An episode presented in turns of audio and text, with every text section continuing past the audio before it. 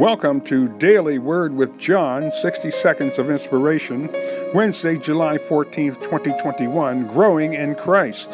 Philippians chapter 2, verses 12 and 13.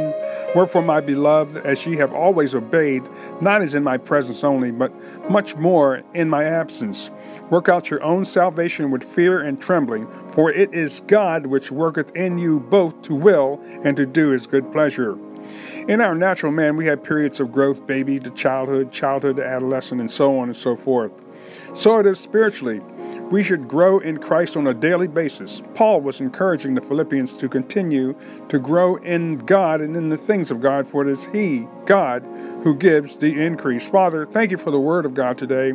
Thank you for your salvation through Christ. Thank you for healing through the blood of Jesus. We pray for those that are lost, and we pray for those that are sick that they be healed. In Jesus' name, we thank you. Amen.